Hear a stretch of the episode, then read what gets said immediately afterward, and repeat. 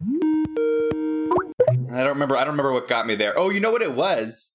In the news, there's uh the like this guy met a met a girl named Nicole on the bus, and then instead of doing a, uh, a like a misconnections type of ad, he sent an email. They like she she said where she goes to college, and so he sent an email to every Nicole at that college. Oh no! Ah.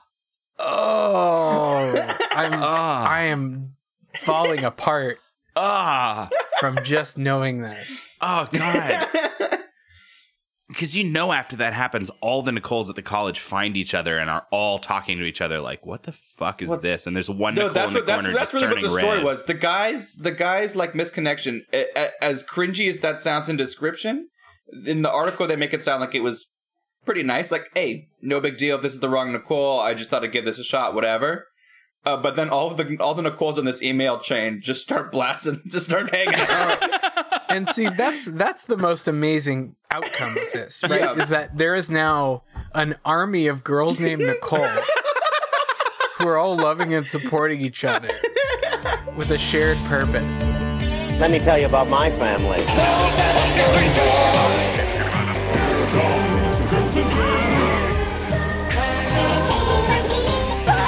Sell propane and propane accessories.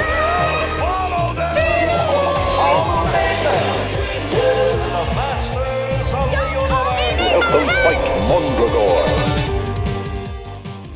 Uh, hey everybody, good morning. It's Saturday morning, Tuesdays. Oh boy, I'm Austin. I'm Rory. I'm Andy. And boy, it's Tuesday. Good thing it's not Monday because we all hate Mondays because we are all Garfield the cat. we are America's favorite tabby, f- flabby tabby. Uh, we uh, love that lasagna and just don't like Odie and, and any any of John's tricks. and we're we're Garfield the cat, and we are here to talk about not Garfield, uh, but our three our two cartoons. Well, now that Super Austin's Kids. already told everybody everything I know about Garfield, I feel a little left out of the rest of the theme. You kind of really blew our load real quick with all of our, all of the Garfield facts. Just tell listed you. off everything that we. No, hold on, no, hold on. I need Uh, John, su- John's John sucks, right? Remember Oh, John? yeah. Remember John Oh. Arbuckle? Oh yeah, yeah, he really sucks. America's America's number one bachelor, John Arbuckle.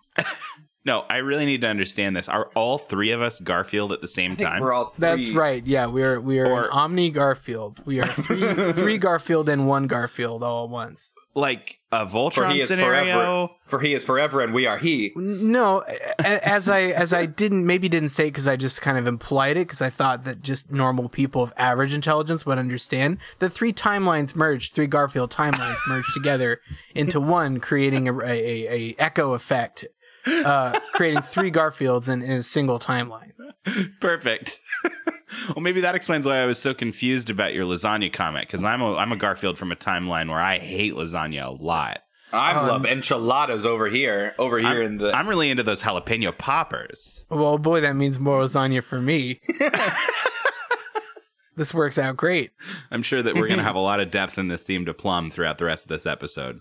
That's that's right, and we're also going to talk about uh, our final episode of Super Kids. That's today. Yeah. Uh, we are a cartoon podcast primarily.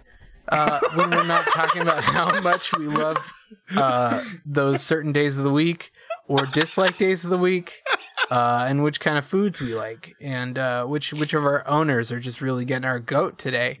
but we also are watching Astro Boy and the Powerpuff Girls. Yeah. Uh, and we've done four of these so far. This is the fifth. And you know what? When we started, we said five seems like enough. And I think it is. I think we're hitting the yeah, end. I. It's one of those. It's one of those things. I I was bummed that the, I was only going to watch five episodes of these shows, but I'm glad we don't overstay our welcome with them. I think Um, that's true too. I think I don't know that's how many more important. are, were going to be the right number, and I liked everything we did in this five, so you know it's good. Yeah, yeah. You know, it, it leaves me still wanting more with these shows, and I know there's certainly more to see and more to discuss. And Yeah, and that gives us something to you know hand off to the viewers who still have Right. there's still like material. right, but we've seen enough, I think, to know, you know, to kind of get a relative judge of the quality of these programs. Yeah, Here, quick question. What's that? In in this timeline, do we still have Nermal? Is Nermal still a thing? Oh, No, Nermal's very much a thing, and I am about her. That lady Oh, cat who's but- my. But Nermal's She's a my cat guy, girlfriend. She's my Nermal's feline a, girlfriend. Nermal's a guy. Oh, is that is that the thing? Nermal's a guy with some really really timeline, nice. Andy. I get. I thought Norma was the. I Oh. thought Norma was the sweet, sexy cat, or is it? Or- Well, Nermal is a dude with some very feminine eyelashes. oh, I see. See, that's really why I, I really should. I have not touched a, a comic book of, of the of the boy Garfield in probably what is probably what is known in colloquial terms as twenty years. of Le Chat Garfield. Uh, so okay, so we wanted to talk about Powerpuff Girls first, right? Let's yeah, do I, I turned I turned nine years old and was immediately too old for Garfield. See, we got to. I've told this story before. My parents thought I was getting too sarcastic. because I was That's reading right for reading Garfield. Garfield. So this is this theme is a little bit like uh, like parental uh, revenge. yeah. You're See, you're Mom and acting Dad? out. Yeah, like, Ugh, a, gag like, me the, with a like the same Mom. like the same snooty patootie that I've always been. I was already reading like Bloom County and not getting a word of it, but knowing for sure it was better than Garfield. Oh God, you disgust me. I was more of a family circus kid myself. I was a fan of the barnyard animals. Uh, of the the the second half of the Garfield show. The and friends. Yeah. Fuck God, you. who would do that, right? Fuck you.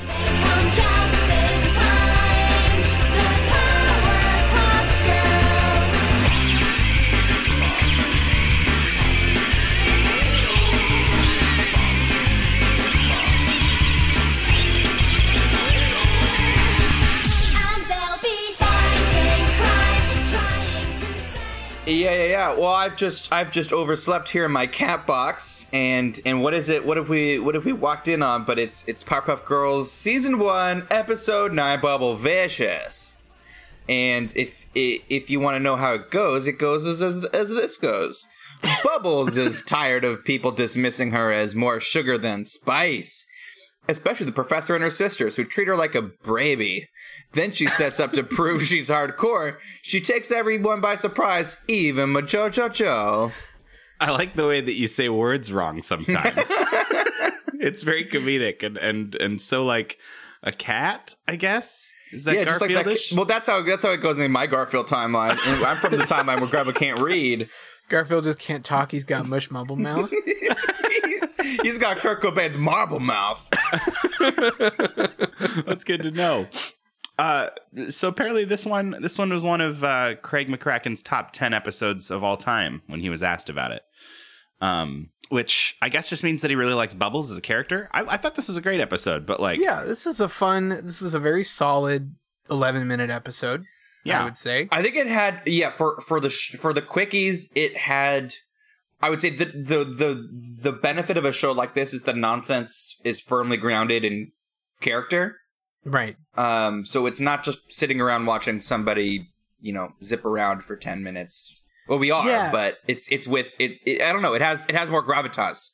It also has that wonderful feeling of when you see a character that is very archetypical and they follow that archetype for every episode of this show for, you know, a long time.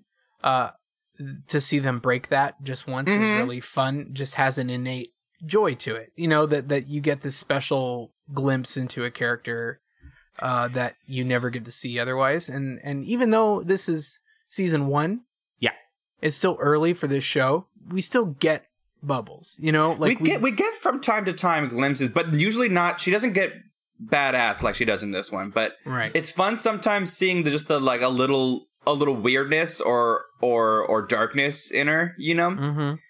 Yeah. that that that would that would return for you know in in later episodes that she's just a little creepy sometimes. Yeah. yeah. in her in her joviality. yeah. This show, I think, lent itself really well to being spoken of on the playground yeah. in elementary school, where you just be like, oh man, did you see the one where Bubbles was like super hardcore? And then she was like punching everybody, and people were like, oh, what? I haven't seen that. I like this episode because I feel like maybe this is one of the most like overtly intensely violent episodes of the show.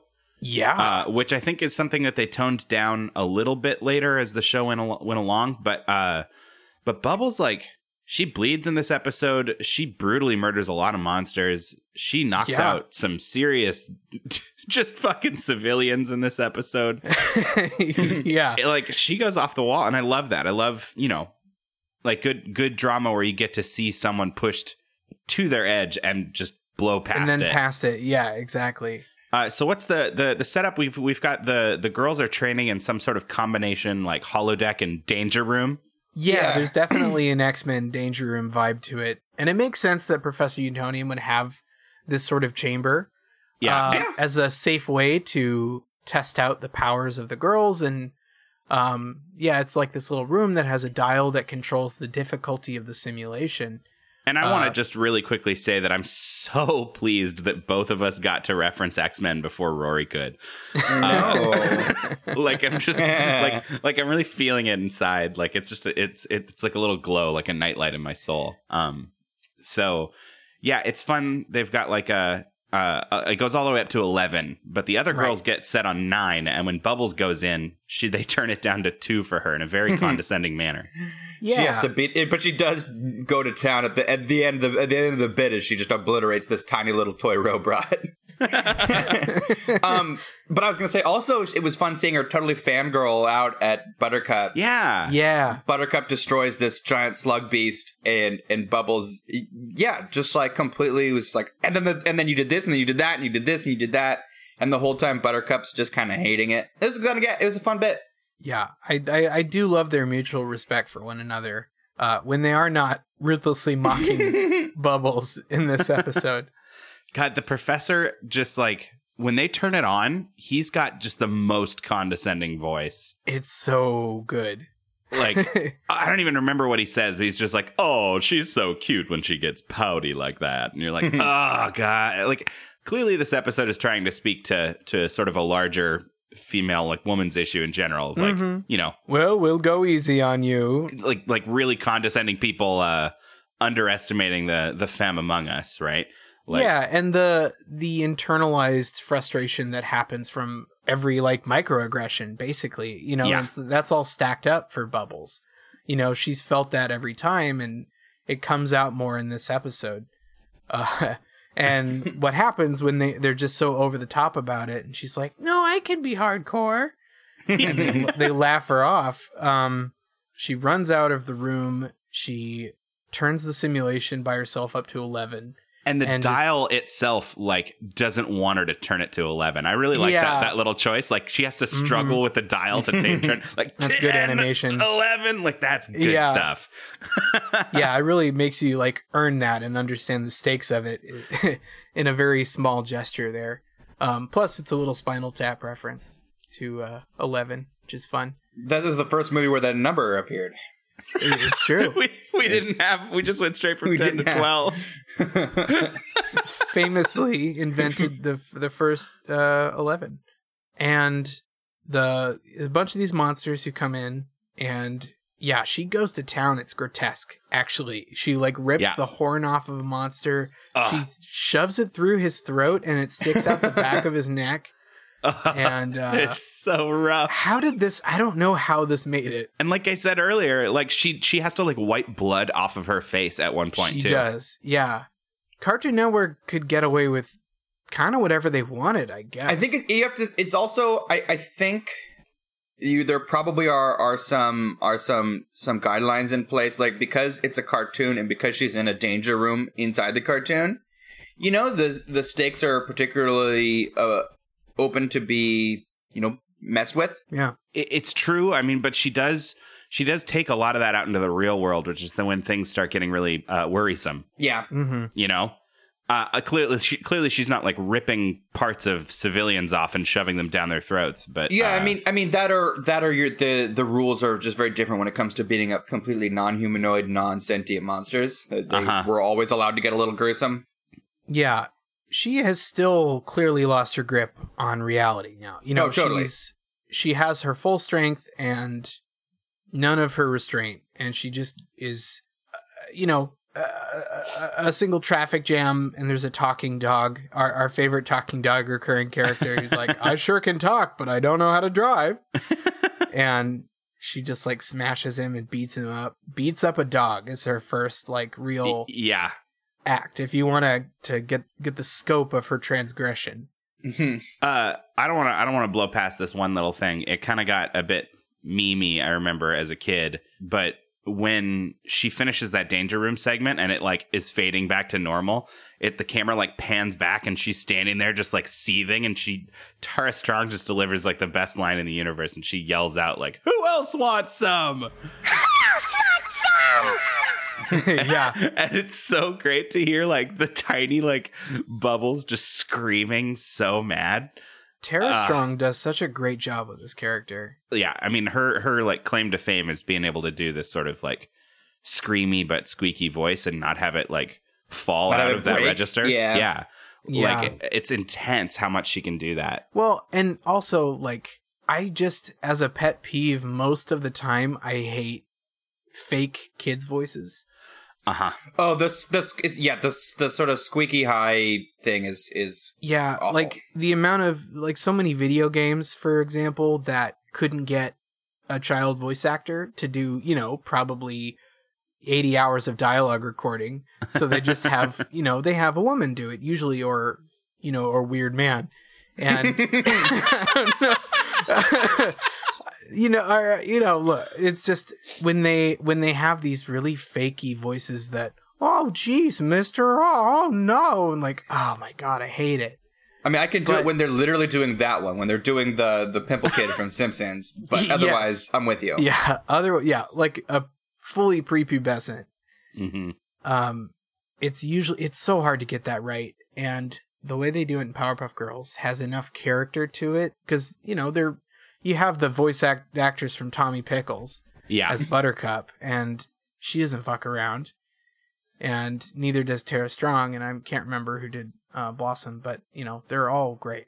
so the whole deal now is that she decides she's going to go off on her own because she's mad at her sisters and she's going to protect Townsville on her own and we get this montage like Austin was talking about of like someone walks on the grass and she beats them to shit and like someone litters and he's beaten to shit before the paper hits the ground. And like yeah, oh there's like a no parking and there's this lady in the car parked and she just picks up the car and chucks it off screen and like yeah it's it's really good. I like it a lot. But then it ends with mojo jojo kidnapping her and like chucking her into this evil contraption. It does indeed. yeah, because he he's, got under this- the the false the false pretense that she's still regular bubbles Mm-hmm. Right. He's been out of the loop for a minute. and he's got this Rube Goldbergian plan that as soon as she's gonna scream, uh, because he assumes that she's the weaker, scared one, and she's gonna scream with fear, and that's gonna lead the other two girls in, and then they're gonna like get stuck in glue, and there's a cannon and some whole plan that's that is supposed to happen, um, because he assumes the bu- uh, bubbles is the way that she is and she uh you know doesn't go for it. And i mean she does end up screaming but mojo has to turn the pain laser all the way up to 11 another Ah. match there of the the same thing before but uh blast her with the laser and then but she breaks out herself and beats mojo to a pulp. And i don't want to skip by the uh the sick burn of the week here because as he's like lasering the shit out of her she's she calls him a doo-doo brain and then he says Doodle brain! That's it! I've had it with your sassy mouth! That's when he turns it to eleven. It's just- yeah I like that. I like that he gets pissed off about the most just mundane insult known to man. he's he's probably very sensitive to brain brain related put downs because he does have that big old the big old bean. Uh, but yeah, the the sisters show up because they still heard her and heard her with a D, not heard her. Yeah, but Were they, they? yeah, they they they heard her and they they came running and uh. Then Mojo is like up and shoots him again, and then she just like wails wails into him again to end the episode, but not before she, you know, apologizes and It's a good. It's a good thing because the the you know her sisters show up and and are like, no, dude, you're hardcore. And she and she instantly is back to normal. Is like me, oh, yeah, she just needed some validation. Yeah. Uh, it's good. It's a good, you know, I almost said it was a good message. I mean, it is a good message, but she also, like, probably It's also not- owes apologies also to a lot a of other people. she beat up a dog and a lot of people. She's got to write some serious I'm sorry notes. Yes. I know. That I about mean, so covers it, yeah, that that's a good about covers it. But that, but now, uh, you know, this is the end of PPG, uh, for us. Yeah. And I don't know if we had any higher level thoughts about it right now. Um, as we're recording this, when we started recording it, it was before that time, but right now, it is the official 20th anniversary of the Powerpuff Girls, That's true. Oh which is yeah. cool. And I've been reading uh, just some people reacting online on like on Twitter and threads and like reminding um, people and remembering their favorite memories of the show. And I saw some weird article slash think piece or whatever that was like the Rowdyruff Boys prepared women for for shitty men.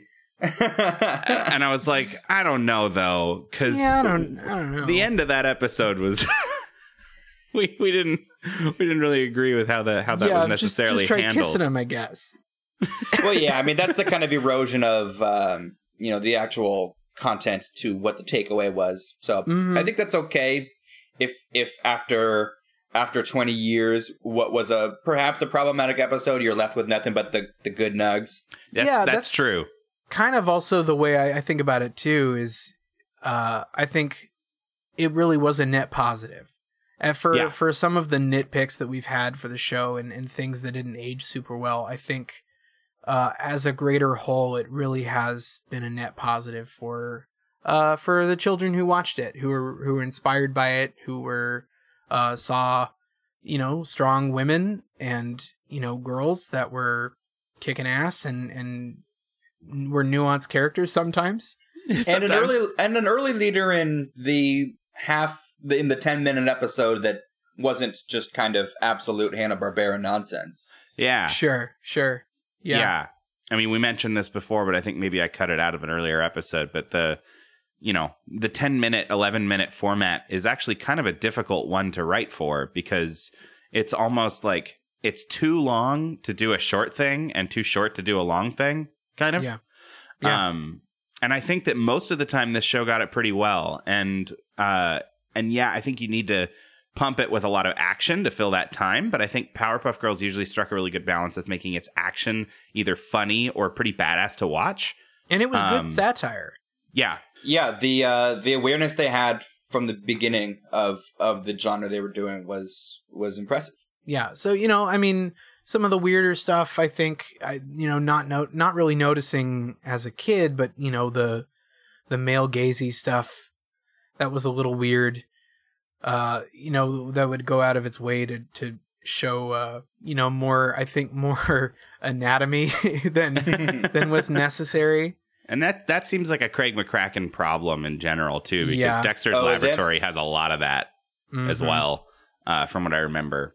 Um, so, but you know, it's like it's that, and it's also like the. I mean, we watched Dumb and Dumber too, right? So like, Right. And I mean, I mean, That- well, here's the thing too. This this gets a little bit deeper into just sort of like normal film history, but like the male gaze is so embedded in in cinema, both as a both in the literal like cinematic techniques, the directors who pioneered it.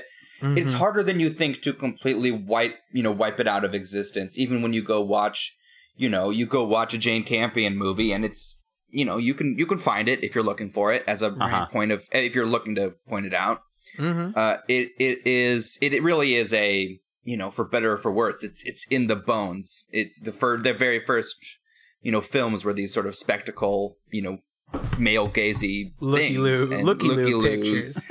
and and it all kind of evolved outward from from that seed unfortunately well, Yeah. and this was also the late '90s. I don't know how many people even knew what the term male gaze meant at the time.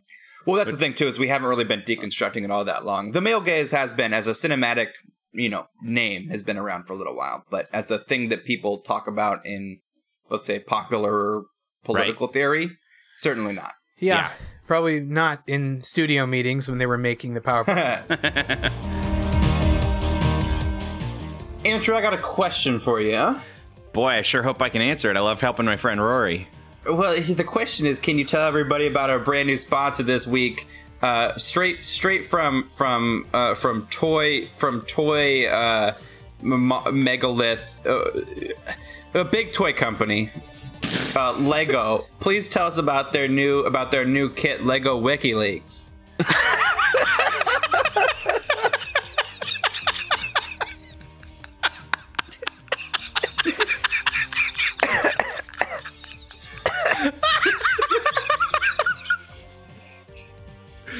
got it. You got it, buddy. I'll tell you all about Lego WikiLeaks. oh, because you know, I know you're sick of those Lego Star Wars sets that you got.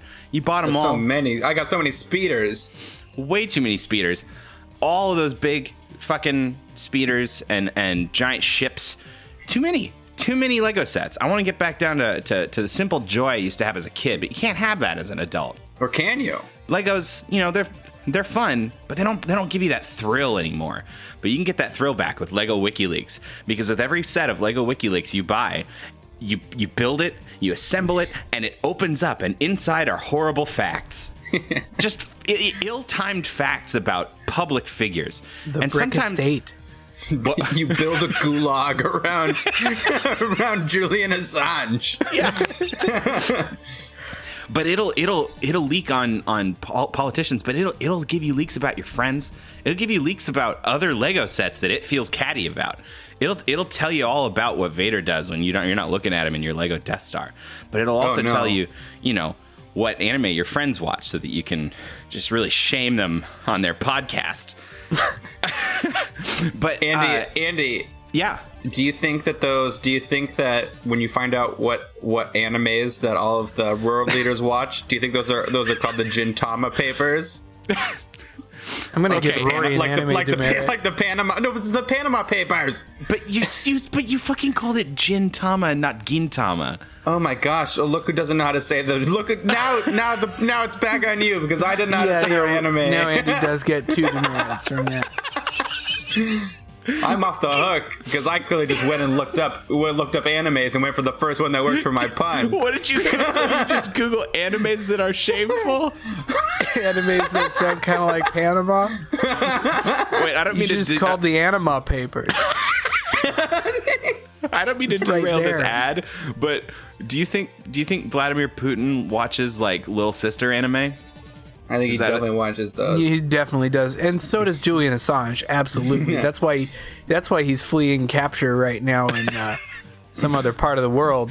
Because they watched Eromanga Sensei and, and put all those good reviews of it online. Um, yeah, that's that joke is for one person. I probably is listening to this. And as for Julian Assange, he's licking his lips.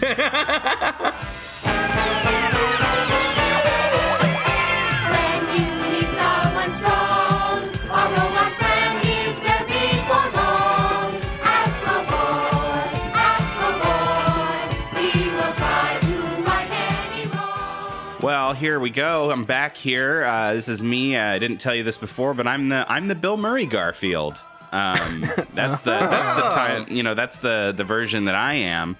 You know, fresh off of my my success in I'm uh, computer generated Bill Murray. Lost in Translation. You know, my next project, I decided I wanted to become this cat that I am now. And so here I am, and I'm going to tell you all about Astro Boy 51, the very last episode of the 1980 Astro Boy show. And it's called Astro's First Love. And here's a little knops for you. Wet your little, wet your little wissies. Wait your whistle on this knobs. Don't say what you wissies. Oh, I hate it. Just trying to get my wissy wet. No. No, please read the words. Let me just dunk my whissy in here. just gotta toot that wissy. Whoa, whoa, woof. Okay, okay. The whistle's my bottom. Astro's first love. Astro Boy is tasked to retrieve one of his own blueprint templates from a military fortress of the Garoda Republic. He meets and bonds with Nikki, a sentient robot girl built from his very template, which unfortunately incorporates a neutron bomb. And in order to stop the bomb, the two robot children have to make a costly sacrifice. Gosh dang, this was a good one. This was a Um, really fucking good one. Yeah, I wish uh, you know they didn't just kind of. I know we're all spoilers here, and you should theoretically be watching these episodes, but that was a plot twist at the end that I, I didn't really see coming, and uh, I thought it was a good one. It would have been nice to sort of work up to it. Yeah. It's a, it's a little little theater reveal there. which but, plot twist know, are you talking about? I'm talking about the reveal that the girl herself, this girl robot, was was this exploding bomb robot, Oh, oh, oh, yeah. Mm-hmm. uh, which I did not expect. It was I, I felt like it was done very well. It was. a very good episode. It was, and I feel, I feel many things about it. I mostly really like it, but as a as a final episode, like I don't know if they knew it was going to be the final episode or not, but like it is kind of an odd choice to suddenly in episode fifty one, like now introduce like a damsel robot for him to go save in the very Yeah. last one, and then have her die. Sure. Um, Although at the same time, I think it also was a good choice to end the show on because it brought back the, I think the initial ideas of Astro Boy of weapons with conscience, with you know Yeah. a, a, a deadly weapon with a, a human soul, you know, with compassion and the ability to do the right thing. Um, and so I think that was you know kind of tied it all back in from the beginning of the show uh, in creating Nikki. Um, because so yeah, just to start it out, uh, the weird part is that they're all called into a to a room with Doctor Elefun and, and some other dudes, and they're like, yeah, we actually turns out we retconned and and that your original doctor made like an early design right. for a robot, and it's also a bomb, Hmm. and they shelved it because it's a bomb. and they Yeah, had it's a these full blown nuclear bomb, and they're explicit about that. Yeah. Um, not only that, and, and her name in Japanese, or at least the original translation, um, I'm not gonna, uh, but was Nuka. So then, Oh. uh, so then, yeah, so Austin, you, it would have been a little bit less of a, especially Oh, how, Nikki- how Astro Nikki Boy's name is Adam. Nuki? Yeah, so it's like it, Nuki the nuclear warhead. Nuki, the nuclear warhead. hey kids, it's me, Nuki. remember to stop, drop, and roll. Don't lick me, I'm dangerous. Take cover under your desk. it's like weird uh, Fallout promotional character. yeah. Uh, Well, it, but, it yeah. is one of those things that has been a, a sort of a constant recurring theme in this uh, particular dub, although I'm sure it's happened in other times too, is renaming names that had some sort of actual value and not getting it, putting on just like a normal a normal Bible name. yeah, yeah, for sure. Yeah, I don't know why. I, I don't. I don't know that why they would do that for this one because Nuka. I mean, I guess that's kind of a weird name for a girl if you're gonna dub it for Americans, but like, still, it gets the point across. I don't Yeah. think But that's, Nikki with two K's and two I's is uh, offensive to to me.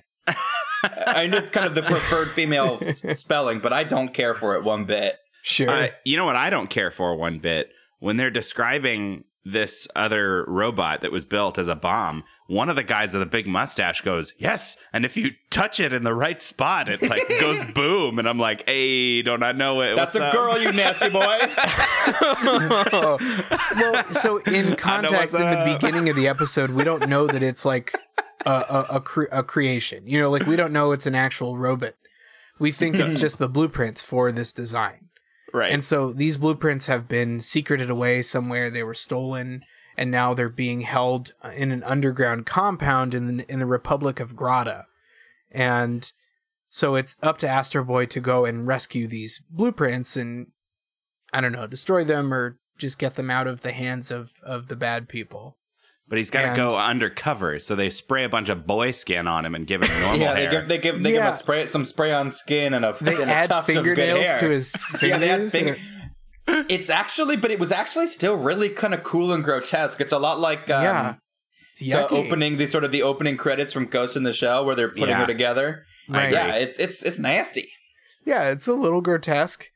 Uh, yeah, they like yeah when they're just like adding fingernails to his Yeah. fingers and like molding And the fingernails don't even last that long. He has about two scenes of fingernails before he gets caught on fire. Yeah, because Yeah. apparently all he needed to do was take a train to get to the front gate. Well, they were that's- worried. They were worried about um like an inner like an international incident Oh, So- like a border, some sort of Yeah, border. so he needed to get into the country without it being literally, "Hey, Astro Boy's flying into the country." Right because he's a little tiny flying Harrier jet.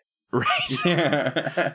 uh, when they finally finished read, read like like putting clothes and boy skin on him, uh, like he stands.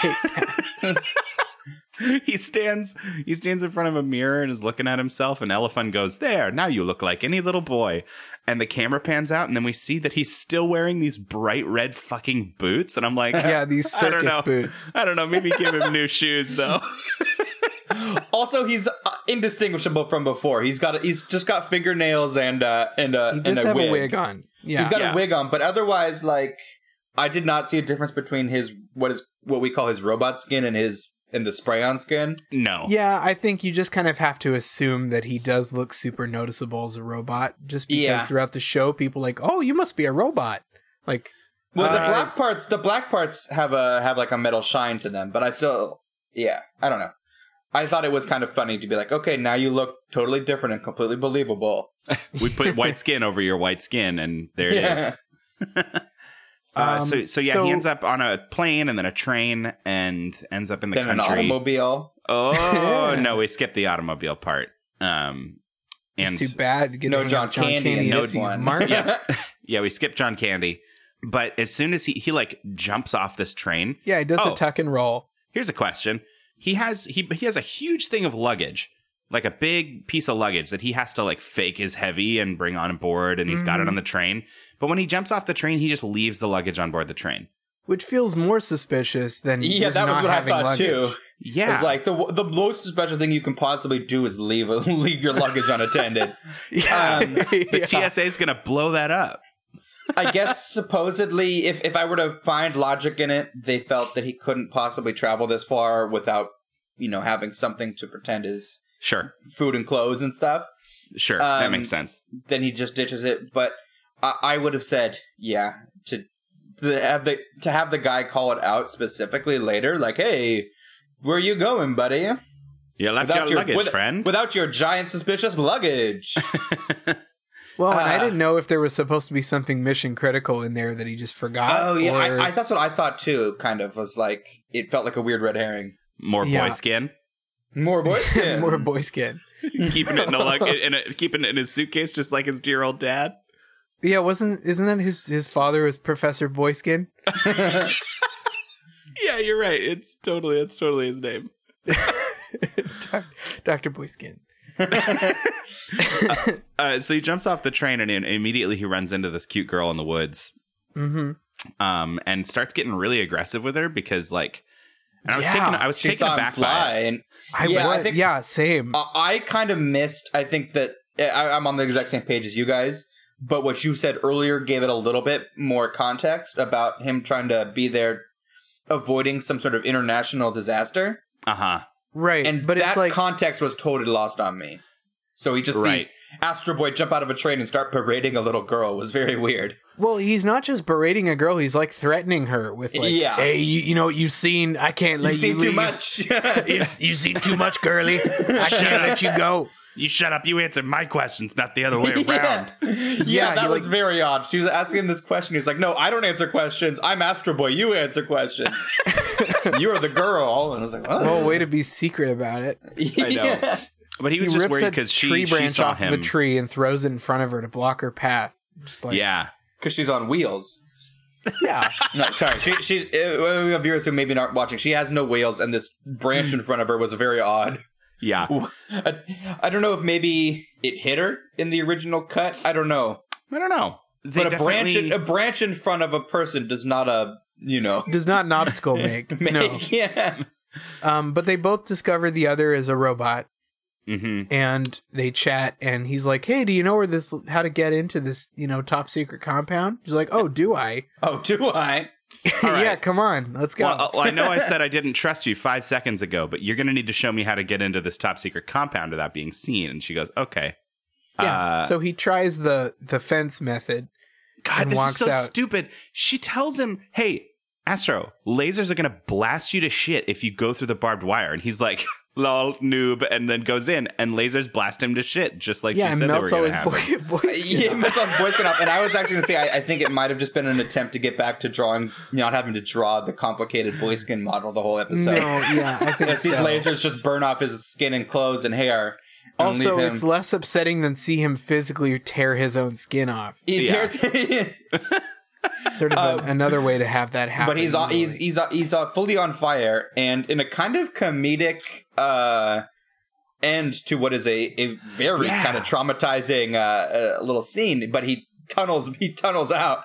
Yeah, we haven't really seen him do that before. He just with his hands, he just starts digging a hole like a little doggy boy. Yeah, he, he just pops up like a mole, and he's And he pops up like a mole, all dirty. yeah, and then Nikki's like, "Whoa, you stupid idiot! Let's just go to the front door." yeah, she apparently lives there because, of course, as we you know, as we know, having watched the episode, she is the weapon that was built.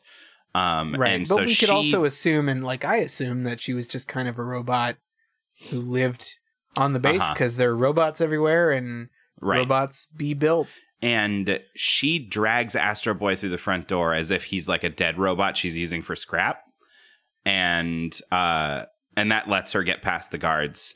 And then she starts telling him all this stuff about like how she's lonely and she wants a robot friend, and there's no robots around here that'd be her friend. And like Dr. Rindolph made all the robots here, and then like And they're terrifying monsters. Yeah, they're dinosaur monsters. they're dinosaurs. Dino soldiers is what they are. And and they're so scary. These robots are horrible, and they like send drones out, and they're like yeah, these little tiny them. like robot cicadas or something that fly out and it's just really menacing. And then Yeah. she at the end of that little sequence, she says a thing, and I was like, oh okay, I get it. She's like, yeah, did you see that? How the hell could I ever be friends with those robots? Like, and I'm like, yeah, I will also say get it. they get away with a lot on this base. This is Yeah. very poor security. She walks in with a, you know, a weapon of war who's basically just keeping his eyes open real good. uh-huh. Um, and that gets her into the gate and then these like robot drone robots that come in, these like dinosaur monsters that check her out and she's just like, "Hey, it's me." And, you know, with another guy. and Yeah. they're like, "All right, cool. She's cool." checks out. She's just brought another boy home. Well, I think I think it, it, it bears mentioning too that you know this is this is kind of literally still the Cold War, and they go to what is clearly a you know Eastern European facsimile. Mhm. Very true. So so I, I think some of that context uh, gives it a little bit more heft. Uh, so they they kind of they they do like a little sequence where they break break into the the the facility and they go farther and they you know they trigger some booby traps and together they like work together to get out of it and eventually they're confronted with a, a an image of Dr. Rindolph on a giant screen and he's super pissed and he reveals that Nikki is the robot that is also a bomb that he built her from the the blueprints. Yeah, he does kind of a Watchmen like, uh, and he's like, "You're too late. Already. I've already built it." Yeah. Um, kind of move where you know it's like, "Yeah, man, I built that like weeks ago. Yeah, Shit's already done. It's her. She's the bomb." Um, and she's and- really ashamed like she's super Yeah. sad and runs off and uh this is a sequence that i feel like is just such a waste of money and resources uh but suddenly suddenly a rocket takes off and i'm like oh where the fuck is this giant rocket going and then we realize that inside the rocket is astro boy like that whole chamber that he was in is in the rocket and he's sending him to the sun yeah, that's great. See, I love that. It's so It's wonderful. good Yeah, and how else do you get rid of Astro Boy? You know, you you put him in a in a in a thing, and you just send it to the sun. it's like, all right, you're gonna go go there, and you're gonna live there now, and the sun is your new dad. and it has a magnetized like my electromagnetic. my dad is the sun god Ra. uh, is like a electromagnetic wall so that he can't get out. Everything shocks him, uh, and then they find out that Nikki has clung to the outside of the rocket. Um, which is pretty like baller good move that she is. Yeah, and she like tears out the wiring that disables the electro electromagnets, and then Astro Boy can get out real quickly, and and then the Doctor Rindolph's like, oh well, fuck. Okay. And in the New meantime, plan. He's triggered the bomb. And Yes. there's now this like one hour countdown until she explodes. Yeah. Uh, which is pretty fucked up. Like the, the last few minutes of this episode are very like emotional and memorable for me. It, it's really well done. She's, you know, beeping. She's got a, like her little headband is beeping, and that signifies that the, this nuke is active and nothing really can be done about it because her whole body is a bomb. And you know, they come back in to the base after leaving the rocket, which explodes, and then they fly back in. There's some like hmm. action pew, pew, nonsense pew that lasers. happens. Oh They- god, I- but they fight a giant boxing robot ant. They do. That For, was like- great. I also think 10 seconds though. It's so lame. It sh- that sequence should have lasted longer. I want I wanted Yeah. more out of this like like su- like super punch out ant robot. Yeah, that was wonderful. That was like a weird Sailor Moon monster of the week that I would have loved to see. Uh, is this like boxing ant robot? This boxing ant robot, yeah. Um, something else they do though is, I think from episode fifty-one back to the first episode we watched, they've gotten a lot better at action. I think Yeah. they've made it a lot more visually interesting. There's a moment where there's like a control tower and Astro Boy like flies around it and it twists up Oh yeah. Comically like twists around like it's made of rubber or something. and, And, he like he blasts it with his like laser farts like a like a stench teen and that's right. and it's it's really good. It's a yeah, good they've sequence. just become more clever about how they do how they do their animated action sequences. And that basically takes us to uh, the Bad Doctor's the Bad Doctor's crime lab, Yeah. uh, where uh, Astro Boy wants her wants him to take the bomb out of her, and he says he can't. She's a bomb. Sorry, dude. Like she's a bomb. Yeah, she's a whole bomb. Like, it- it- like I feel like they're having this conversation like no, just take the bomb part out of her and he's like no. no, she is. she the is bomb. the bomb. No, but just take no, but just out. take the bomb. no, she her whole You would think though, if you lived on a nuclear, on like a on a base with a bomb, and you could just sort of absentmindedly press the button that activates it, that you can't just like yeah hit another button to turn it off. yeah. That's a good point. It seems That's like a good a, point. a lack So, of oversight. while they're there. while they're in there, uh, Astro Boy accomplishes his goal of destroying the Astro Boy plans, which Mm. yeah, we we had thought, you know, he was there for the plans. Then he finds out that the plans already got used to make one, but uh, I think short-sightedly, as it will come to be come to be known, uh, destroyed the plans anyway. And so, as um, as Nikki is disassembled in order to disable the bomb, there's now no real way to put her back together. She's sort of destroyed be- beyond recognition. Well, and they have a they the, the whole way that that happens is heartbreaking because first, Yeah. uh, she lays down and uh the the doctor is like, well, look, I'll I'll see what I can do, but I yeah, I think I don't. She's really, really a- there's definitely much a I can do. I yeah, and I definitely really made this whole bomb. I just pretty much put a wig on this bomb. uh, but Astro is talking to Nikki, and he's like, I don't know what this feeling is. I just care about you so much, and I think it's love. I think that's love, and I think I love you. And Nikki's like, I love you so much, Astro. Uh, you know, just like sweet. Also, it's a little fast, I think, to yeah. fully jump there, but it's still Well, you know, I it's think still if very it, in a like in a longer thing, it, it could easily be that this is it. It was fast and and Mhm. it, it maybe wasn't true love, but just a robot's sort of inability to discern. This this who- child robot has a new emotion, and right. the best thing they can guess it is is love. Right. And Yeah. you know, to see them have that connection, he holds her hand. He's standing there holding her hand while he's disassemb while the, the doctor is like crudely like tearing her off her hair and her scalp and like pulling like wires apart and like taking parts of her body apart. And her hand falls apart in his hand. Ugh. Like that's how devastating this is. This is like you know, you want to talk about like uh, an allegory for like degenerative illness or something. Like it's Oh, totally. this is like brutal. It's brutal. Yeah. You know, they could have chosen to do this in a very generic way of a still would have been emotional, but you know, I'll blow up, you know, you go, and then she just blows up and we just see a big explosion and that's it. This this is like a fucking knife and twisting it in your gut. You know, like Yeah. that was that was brutal. intense. Yeah, it was really intense. Holy shit, you know? Um, and he may he may have lost her entirely, and she was disassembled right before his eyes. But he'll at least always have her legs. yeah, so that's the the little coda to this episode and to the show, I guess in general, is he shows back up at his old friend Dr. Elefun's house with a pair of of lady legs. He's got her legs from like the knee down to the foot, uh, all the way. Um, I knew she wasn't entirely bomb.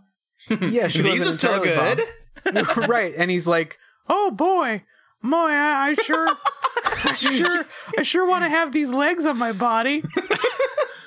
Now she'll Like a always be a part of me. She'll always be a part of me, which is like it's sweet, but also it's very serial killer. Yeah, he like the, the last moments of this show are him staring at the audience and being like, "Hey, don't let anyone know I'm wearing my ex girlfriend's legs. You won't tell anybody, will you? it's a secret between us." Goodbye. I mean, they feel so good. why? Why is that?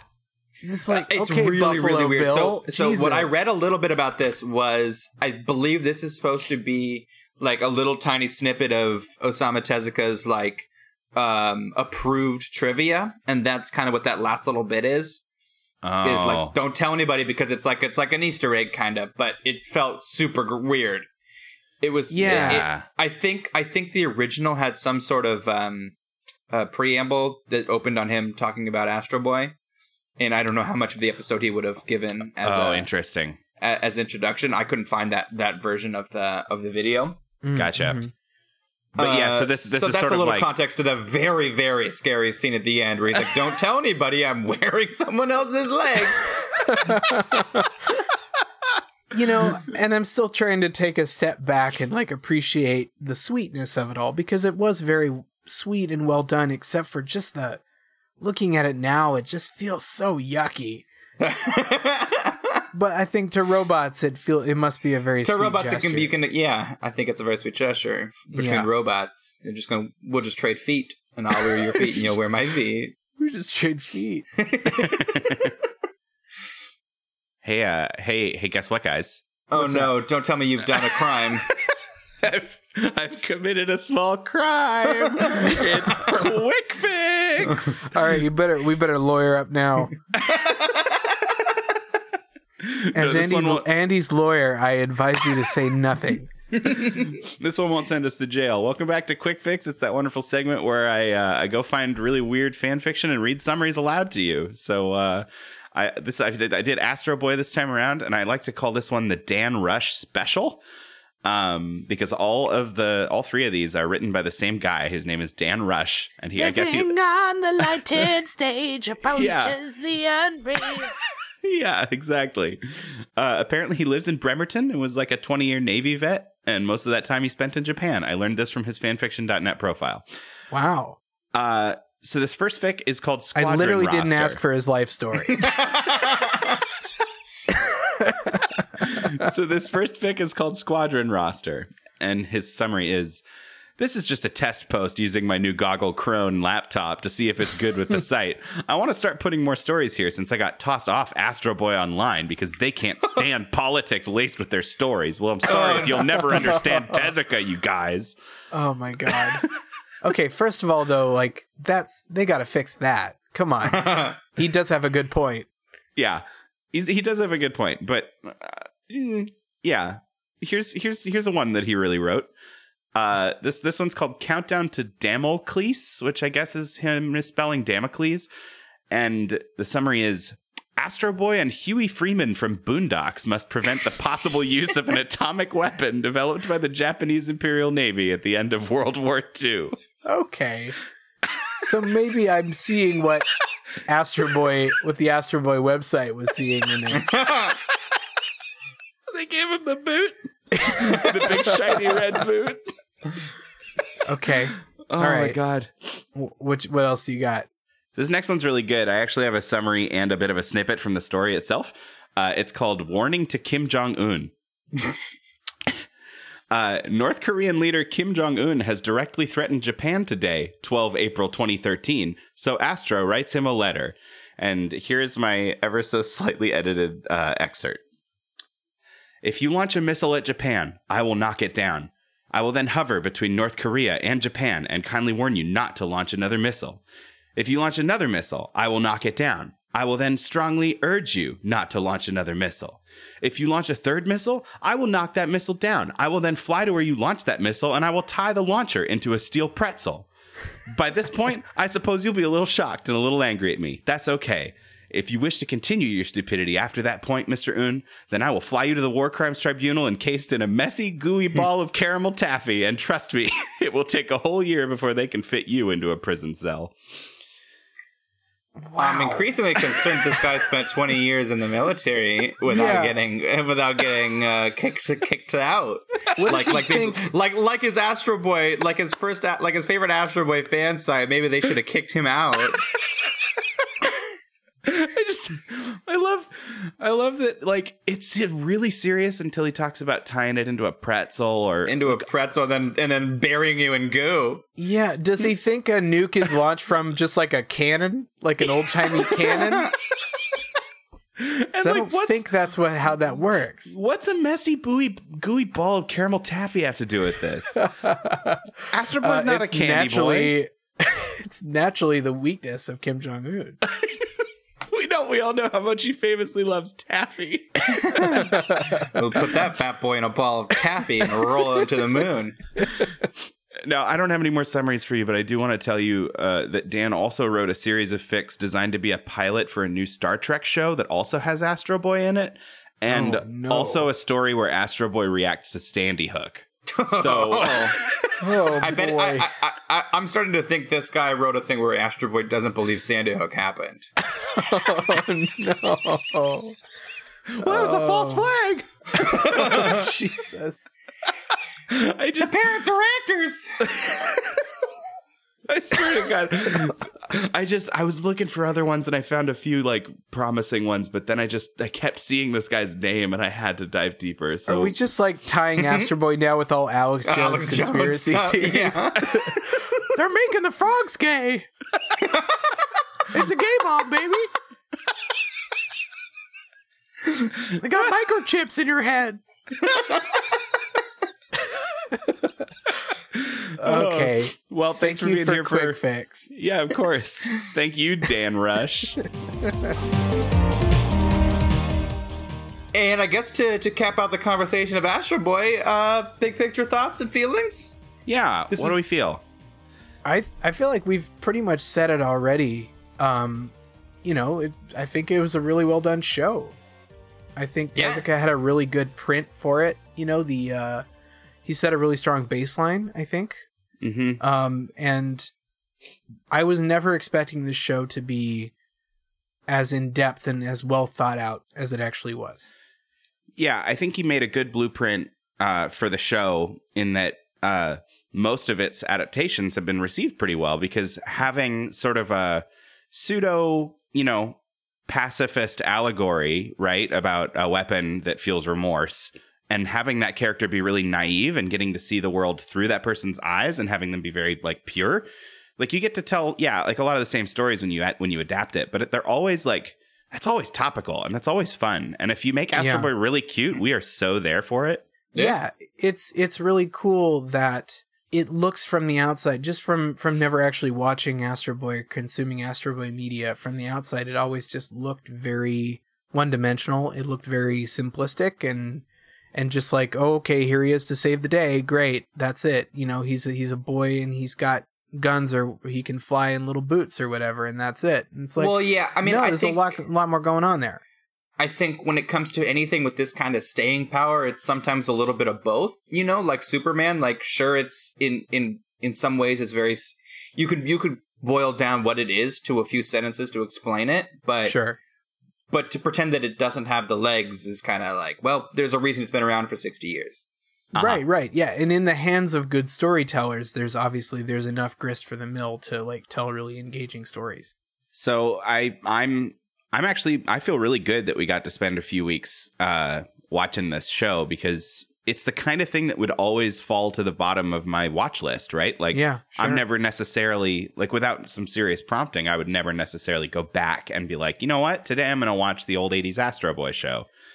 Um, Well, something about like- it never, you know, It's never really hard to get around to like the B plus classics. You know, there's just Yeah. what of what of whatever genres your of your is your is your style. You know, Well, it's, same, and it's the same with they're- any anything really. when they're so universally um taken as influence as influence for other stuff later like we've all Mm-hmm. seen the stuff later that has sort of improved or been heavily inspired by it so Yep. it feels regressive to go back at the thing that did it first sometimes and but it, it's really important to to see those things I thought there was a very fun bookend where in the first episode they make a big deal about how much of a boy robot he is, and then the last episode he gets girls' feet. so I don't know. It's kind of kind Is of that like is that like getting cold feet? You're like, no. oh, It's, it's just it's just oh, now I he's got, not a boy robot. He's something else. I got That's girls' true. feet. He's He's- got girls' he's- feet. uh, a, a, a nuanced uh expression of gender He's wearing his girlfriend.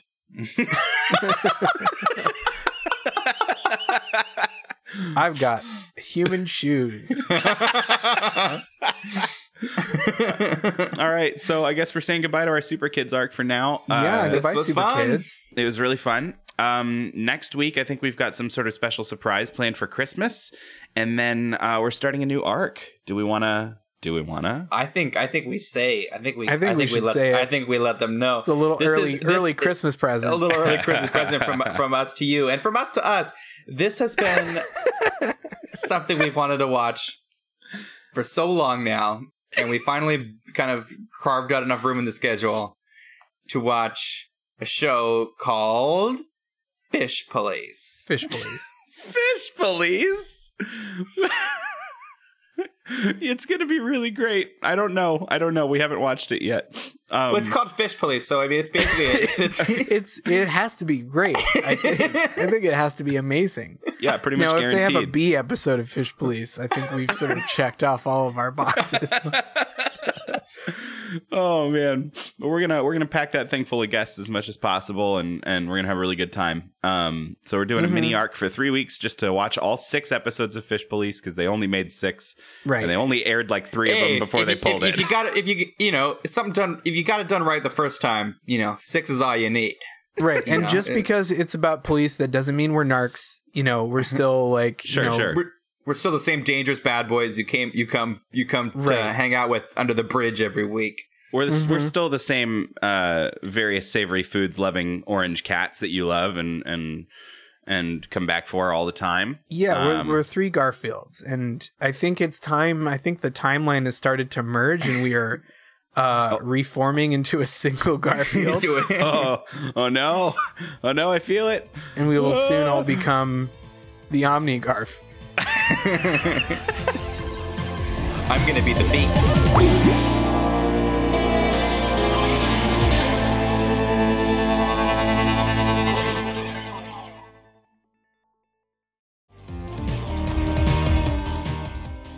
Thank you for listening to our radio program. We are the Garfield. We are the single Garfield. There's only one but Garf. We live we live entirely through social media now. We exist we exist in a in a digital domain known as Instagram and Facebook and Twitter and website. Our website is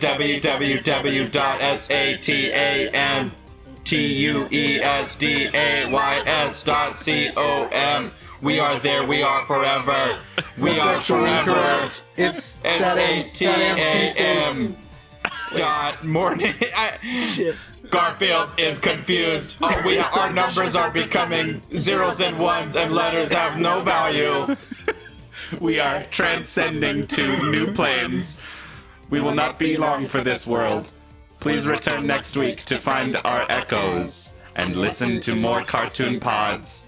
Thank you. Listen to our pods. We are, we are but pod, but but one single pod of three Garfields. We are forever. はははははは